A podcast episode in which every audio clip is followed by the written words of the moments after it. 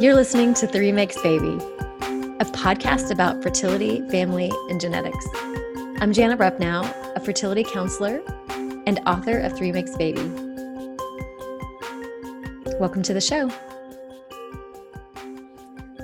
Well, it is so good to have you here, Kiara. I um, uh, like I was just we were just chatting before we got started here, and I warned you about my cat, and of course she decided to meow right when this started. So she'll probably jump up here eventually. But um, it's so nice to have you as part of the Three Makes Baby podcast. This is the first time I'm doing it with a video, so people can see faces and get to know us a little bit more personally, um, rather than it just being that audio.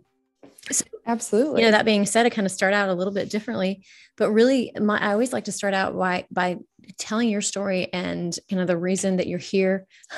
my cat it's okay. That was funny. She I wants re- to be included. She wants to be included. The desk is like, uh, and so she, I saw these claws come up behind the desk and just two little claws go like this. Um, so anyway, tell me your story. Tell me your story about being donor conceived. Absolutely. And thank you so much for having me. I really appreciate it. Um, and I feel like when we get the opportunity to share our story, it allows others to be able to share their story and really identify maybe if they are dealing with or have gone through something similar. So, so um, a little bit about me. Um, so I'm 24 and I was raised by a single mom by choice. So she had my brother and I both through a donor um, in her early 40s. So she wanted kids and she wasn't married. And she's like, you know what? I'm a powerful woman and I can do this by myself um, with the help, obviously, of a lot of family and friends surrounding her. So she used an anonymous donor from California Cryobank and had my brother and I. Okay. And over these past, you know, 24 years, she told me early, early on my my birth story and how I came to be and really just allowed me to figure out my own identity. So in the last couple years, I've really just been um, trying to find some donor siblings and have been going on that journey of finding donor related family. And, you know, that's really just shaped my view of, of family as a whole. Wow. So you always knew. And do you have a memory of being told? Yes. So yeah, okay. it's actually a funny story. It's, I don't have a memory of right when I was told because my mom told me right from the beginning, you know? Mm-hmm. Um, so I, have known it for as long as as it's been true. Mm-hmm. So as long as I've been alive. Um, but when I was younger, so you know, the way she told us grew with our age, you know, more age appropriate mm-hmm. language. And so when I was younger, she used to say, you know, mommy really wanted a baby. And mommy went to the doctor and they gave her medicine to have a baby. And here you are. And I really, really love you. So I remember being in elementary school and someone asking me, why don't you have a dad? You know, where's your yeah. dad? And I was like, well, my mommy went to the doctor and the doctor gave her medicine to have a baby and here i am and you know my mommy's awesome so mm-hmm. i really remember that and it's just funny because you know kids have a lot of questions but i always remember feeling empowered to share my story mm-hmm. Yeah. Yeah. And it, from a young age, you kind of, it's very literal. It's like you take it as a matter of fact, almost like this is what you were told, and you repeat the story. You don't really fully understand what you're saying yet. And the other kids probably don't either at that age, elementary school. So, but as a whole, like I know the kids are learning more and more about how uh, donor conception actually works. And so that is kind of changing. Like what I'm finding is that they are um, they're learning about the gametes they're learning about the sperm and egg and you know it's changing that dialogue. And so i wonder today if you could still say that and and sort of quote unquote get away with it. What do you think? That's a great question. Um and i'm so thankful for people talking about this right? I mean my mom when i asked her oh was anyone talking about being donor conceived or the language to use or any of this back in the 90s when you were trying to conceive and she was like not that not that i knew of yeah. so I feel like our language is expanding and our knowledge is expanding on how to raise donor conceived kiddos and mm-hmm. you know um, what we can share with them and how we can empower them. So yeah. I think it is really powerful to really explain the biology behind it um, and how we came to be. Um, but yeah, I think that's just such a changing, ever changing, evolving, you know, topic. And it's, I wrote my book six years ago and now it's already parts of it are need to be changed already. So because of this, so yeah, it's good to know that you though were told, and she probably she had probably had very little to no resources at the time mm-hmm. to even learn how. So she just kind of went off the cuff and really spoke from her heart. And and yeah, yeah, that's that's great. Now and then as you kind of over the years, did you notice were there times developmentally where it came up more or where you had more questions?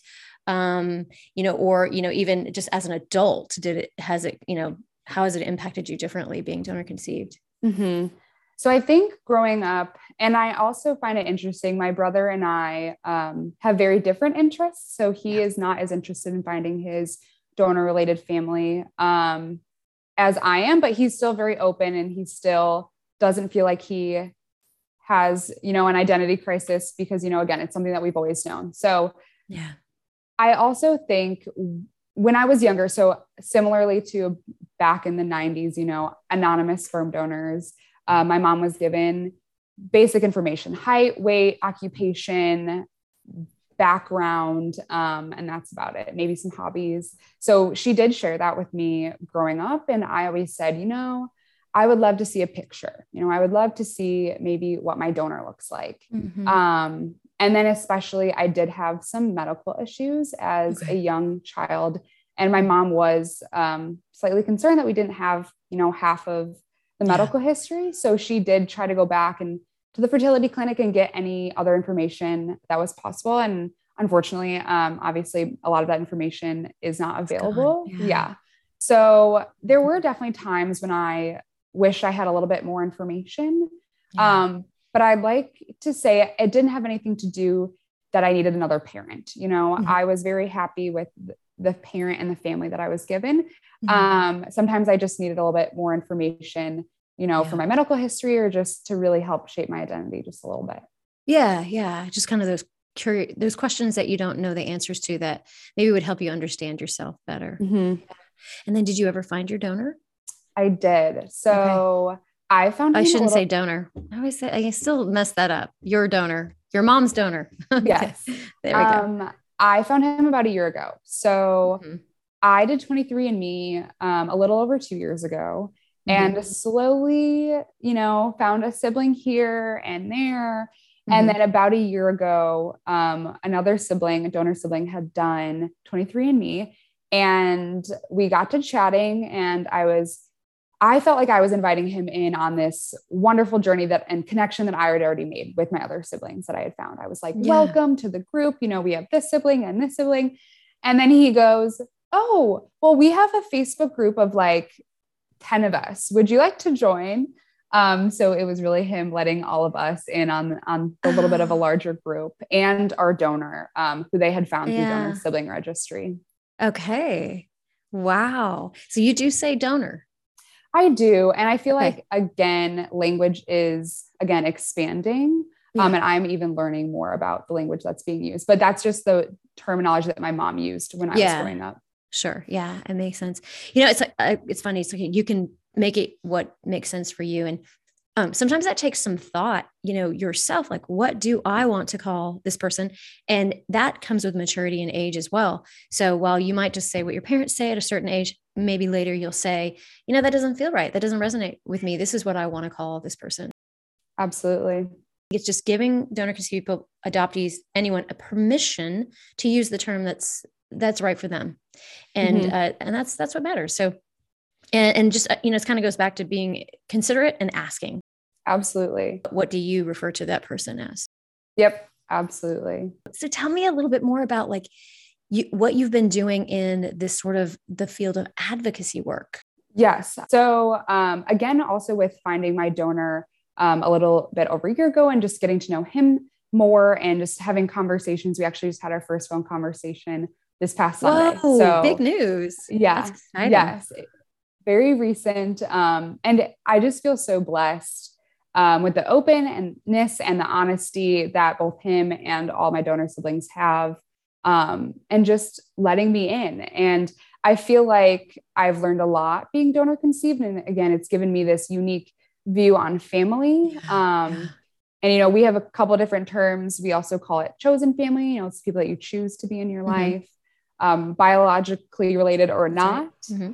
um, we also, you know, my mom always said it takes a village. Mm-hmm. So she'd always say, you know, it takes a village to raise raise kids. Um, so it's just it's really shaped that view as well. Mm-hmm. So being having this feeling of just thankfulness, I've been trying to share my story um, on social media and just trying to also, I know I have some family friends or acquaintances that are pursuing um, trying to have their children through using a donor or other means and they just have questions so i feel like you know what i'm an open person and i would love to answer those questions so i'm just in that process of sharing my story and um, yeah expanding the conversations around this i feel like that's what can really help it really does it really the more people that talk about it the more you give permission people to talk about it and um, so you're doing advocacy work you're also connected with your your um, mom's donor, your donor.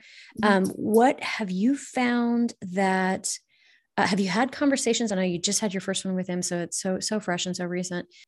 One thing I'm beginning to do is I'm meeting with a lot more donors now, and I'm learning their perspective and how it's imp- impacting their life to to discover all these children that were born mm-hmm. from their mm-hmm. donation, um, and that they are uh, some are having a little trouble just managing like the spouse or the their children that they're raising um how have you noticed have you talked to him at all about how he manages that yeah so i don't think anyone would have imagined how far technology would have yeah, come in the right. last 20 30 years so um, i did ask just him about you know what prompted you to donate um, how was that decision and process like and and he had mentioned you know what I was a poor college kid, but also I thought it would be cool to help make a family. Um, and and he mentioned that he didn't really think much else because at that point it was all anonymous, um, and they didn't really they promised an anonymity or and then they also basically just didn't say that there was going to be a way to connect right, right, with. Right. They didn't um, know, yeah. No. And so obviously, um, consumer DNA testing has completely or at least slightly blown that yeah. up. And he also did choose to, um, I guess, reveal himself, if, if we want to call it that. But he put, um, he knew his donor ID and he put himself on donor sibling registry oh, wow. and said, if any um, of my donor conceived kids would like to have a conversation with me or meet me, I would love wow. that. Um, okay. Yeah.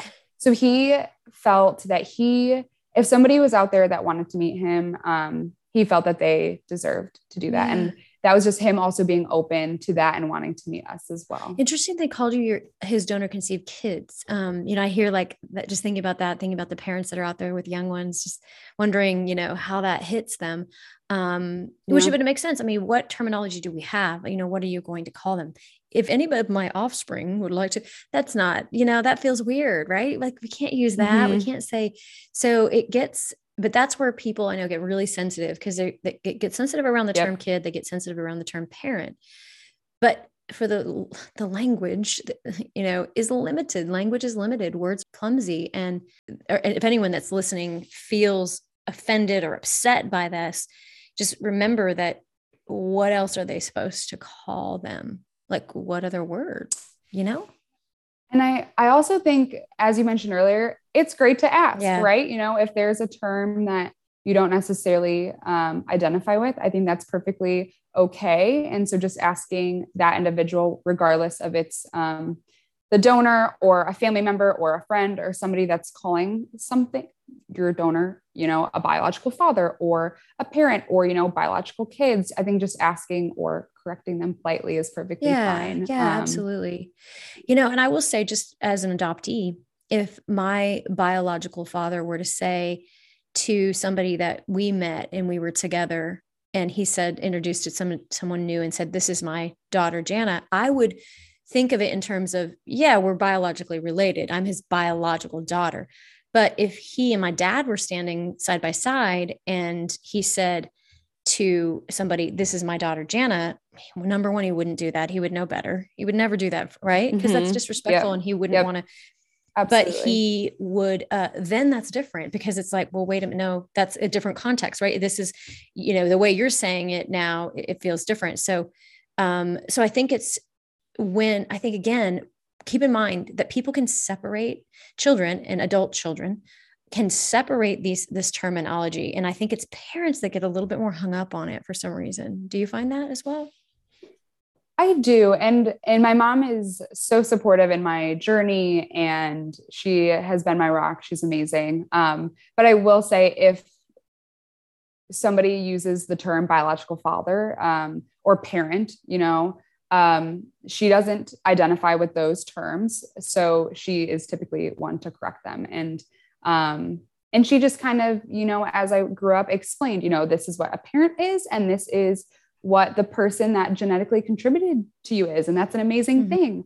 Um, and they not they may not be your parent, but they are also an important, um, you know, con- they an important contribution to to make you who yeah. you are.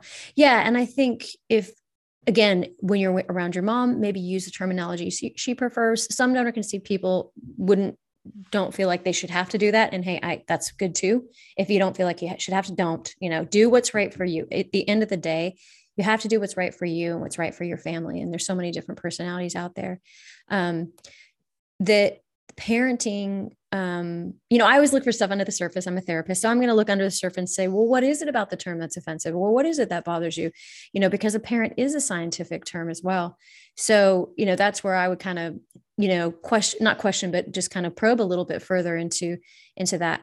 But i do i understand maybe the insecurities that are coming up there um, and that you don't want to mix the role of hey this is the family i raised the child i did you know i was there during all the things and this person wasn't so they shouldn't get the same designation but you know i just from my perspective and i'm an adoptee so I'm, i know i have a different perspective than some dcps as well but um, I, I, don't think of it that way. I don't ever think that like the, my biological mom and dad will would never be my mom and dad. They would never take that place. Mm-hmm. So I never confuse that. But you know, again, everyone's different.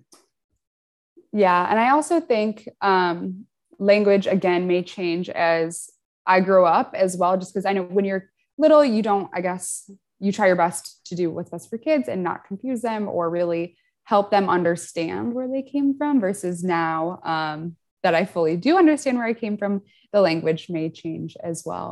I do also notice a difference um, in between my donor siblings um, who have two parents, whether they're same sex parents or a man and a woman, um, and then us, certain other individuals who were raised by a single mom by choice. I feel like the language or the relationships may differ there a little bit as well. Yeah, true. And I think there's got to be respect for the situations.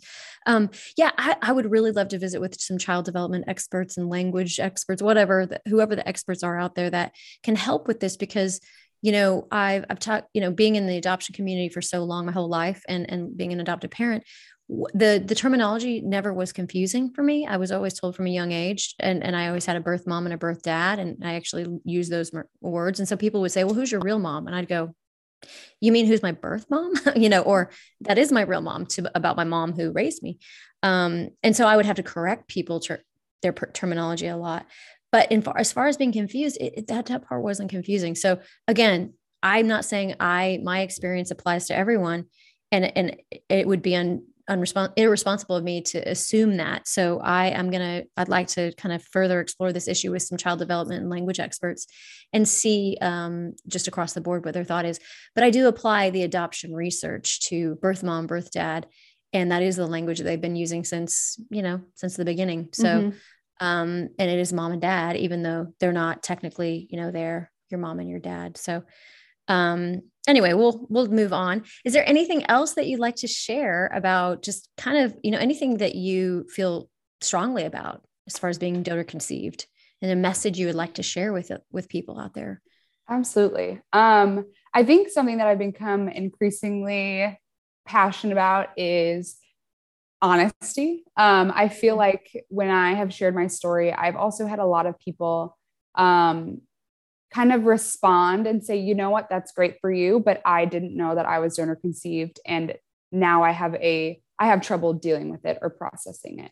Um, and I think that comes with obviously a lot of people didn't know. And then DNA testing has since um, unleashed some secrets that um, American mm-hmm. families and just families around the world have had. So I think one thing that I'm mm-hmm. becoming increasingly passionate about is sharing um, and being honest early I think mm-hmm. when you know something from the beginning, you struggle with it less and it just becomes normal, right? You know, since it's not something that was shamed or stigmatized or kept from you. Um, and then, you know, if it were, then you might struggle with it later. So I feel like something that, regardless of your, um, if you're donor conceived or adopted or just um, in any way that you came to be, parents being open and honest and just open to answering questions, I think is what I found is most healthy. Mm-hmm. Yeah. Yeah. Cause there's so much that of your life that you made a lot of assumptions along the way that then those assumptions have to be reworked once you find out a truth that's different and so central to your being it, it really pulls the the rug out from under people and yeah. so i yeah definitely agree with that and that's the whole reason i wrote my book and started this work was because i when i entered, entered this field 12 years ago secrecy was the rule not the exception mm. mm-hmm. it's changed it's getting more open but i think there now you know what happens when things become more open then the people that are keeping secrets just won't even say tell you they're keeping a secret. They're going to keep a secret that they're keeping a secret. So then you really don't know. So it's important to keep talking about it and keep encouraging those people to be open as well. Um, and not just assume that oh everybody knows that now because you're right. Not there are people that you know that's still a very big um, big issue and concern in Absolutely. families and sort of knowing and, and just encouraging them that there are resources out there to help them as well. So they're not alone.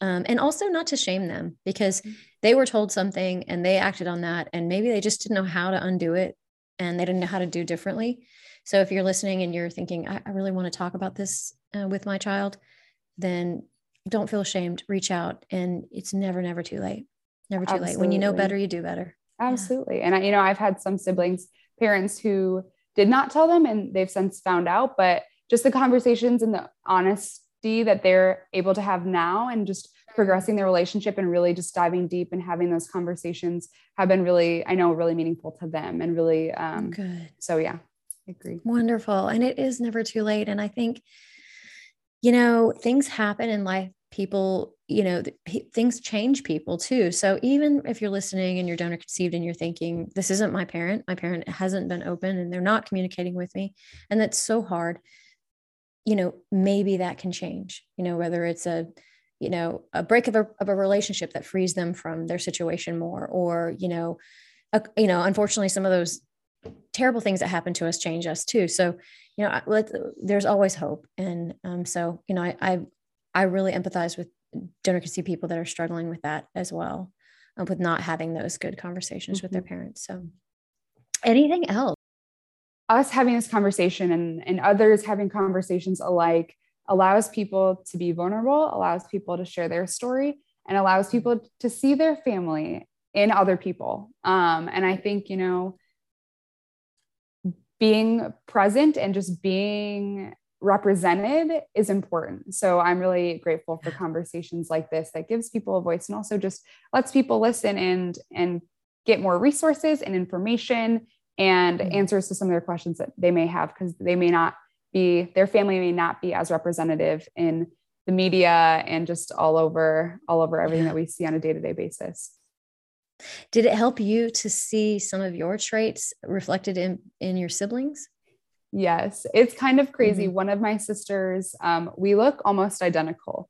Oh wow. Um, to the point where we were like trying to unlock each other's phones. We were like, I wonder if this could work because we looked, and people would look. We um, had a meetup um, of a bunch of us in New York this year. And so my family members would look at the pictures and they'd be like, oh my gosh, that's Kiara, look. And then they'd be like, wait, no, that's Kiara. Um, oh, so, wow. and then other siblings, you know, one of my sisters, other sisters and I, we have the same ears. And another sister, mm-hmm. we have mm. the exact same like mannerisms. It's funny because it's not even a physical mm-hmm. trait, but we have the same energy and the same like giddy, energetic, um, just personality. So your mannerisms in a different package, somewhat. yeah, honestly. Oh, so it's it's yeah. been wonderful because you know when you meet a stranger, you're not probably going to share your entire life story right off the bat, but when you meet a sibling yeah. that may have been a stranger to you, and just mm-hmm. sharing all of my life story and what's going on in my life and all those mm-hmm. details with them has been so meaningful. it's true how that happens. I have half siblings too that I met as an adult.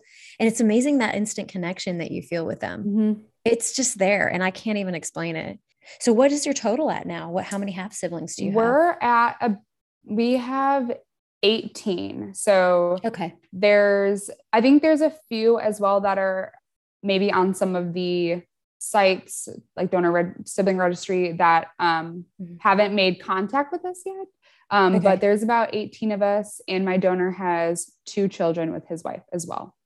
Okay. And are they in contact with you?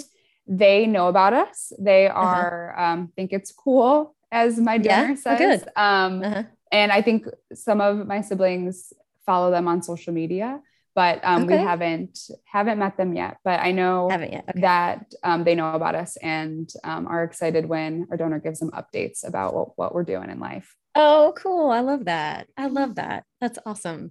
And are they younger? They are, are younger. They? So I'm okay. 24, and I'm the youngest of the donor conceived kids. We range from about 24 to 27, almost 28.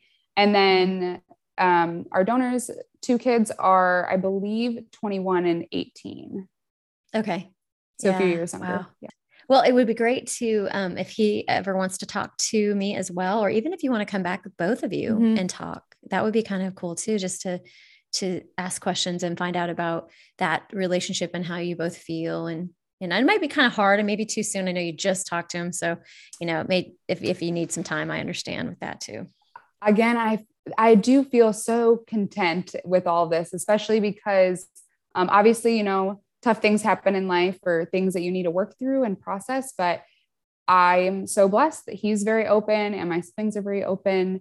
Um, and we ended our conversation with I, I had made a comment of, you know, you're going to have a lot of biological grandchildren out there. oh my God. And right. he said, and I want to meet them all. And like, and him just saying that really melted my heart. And I was like, Aww. that was just such an amazing conversation. That is so sweet. Yeah. Oh, that's, I think that's what people need to know is that they matter. Mm-hmm. They matter. They and that, to have that person that helps create you say, you matter to me is really special. Mm-hmm. So I'm really glad you got that. Now, one last question. Do you call them half siblings or siblings? Because I know I've done both and then I've been corrected at times. So I kind of, I dance all over the place. I think it depends if I'm talking to them or to maybe somebody else.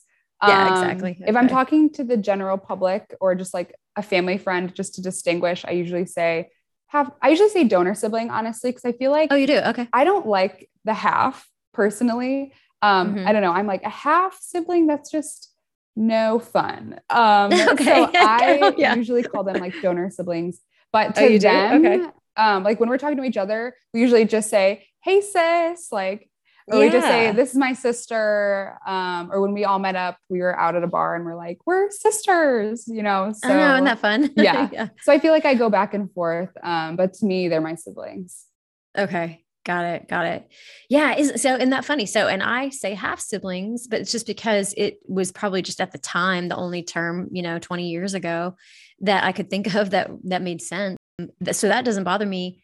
But as life's gone on, I'm starting to allow myself to call them siblings to people now, not half siblings. Like I said, that's how things change over time. Yeah. Um, but how I don't have a negative connotation with that, but you do. So again, we go come back to what is what is the person what is their preference and that's mm-hmm. the most important thing so as i fumble around and as we all fumble around let's just be really graceful with each other right absolutely well it was so great visiting with you today thank you for having me this is wonderful thanks for listening if you would like to follow me for more content you can find me on instagram at jana rupnow lpc and facebook and you can also grab a copy of my book three makes baby on Amazon.com, BarnesandNoble.com, and Target.com. Be sure to subscribe to this podcast and rate it and share it with a friend if you like it. Have a great day.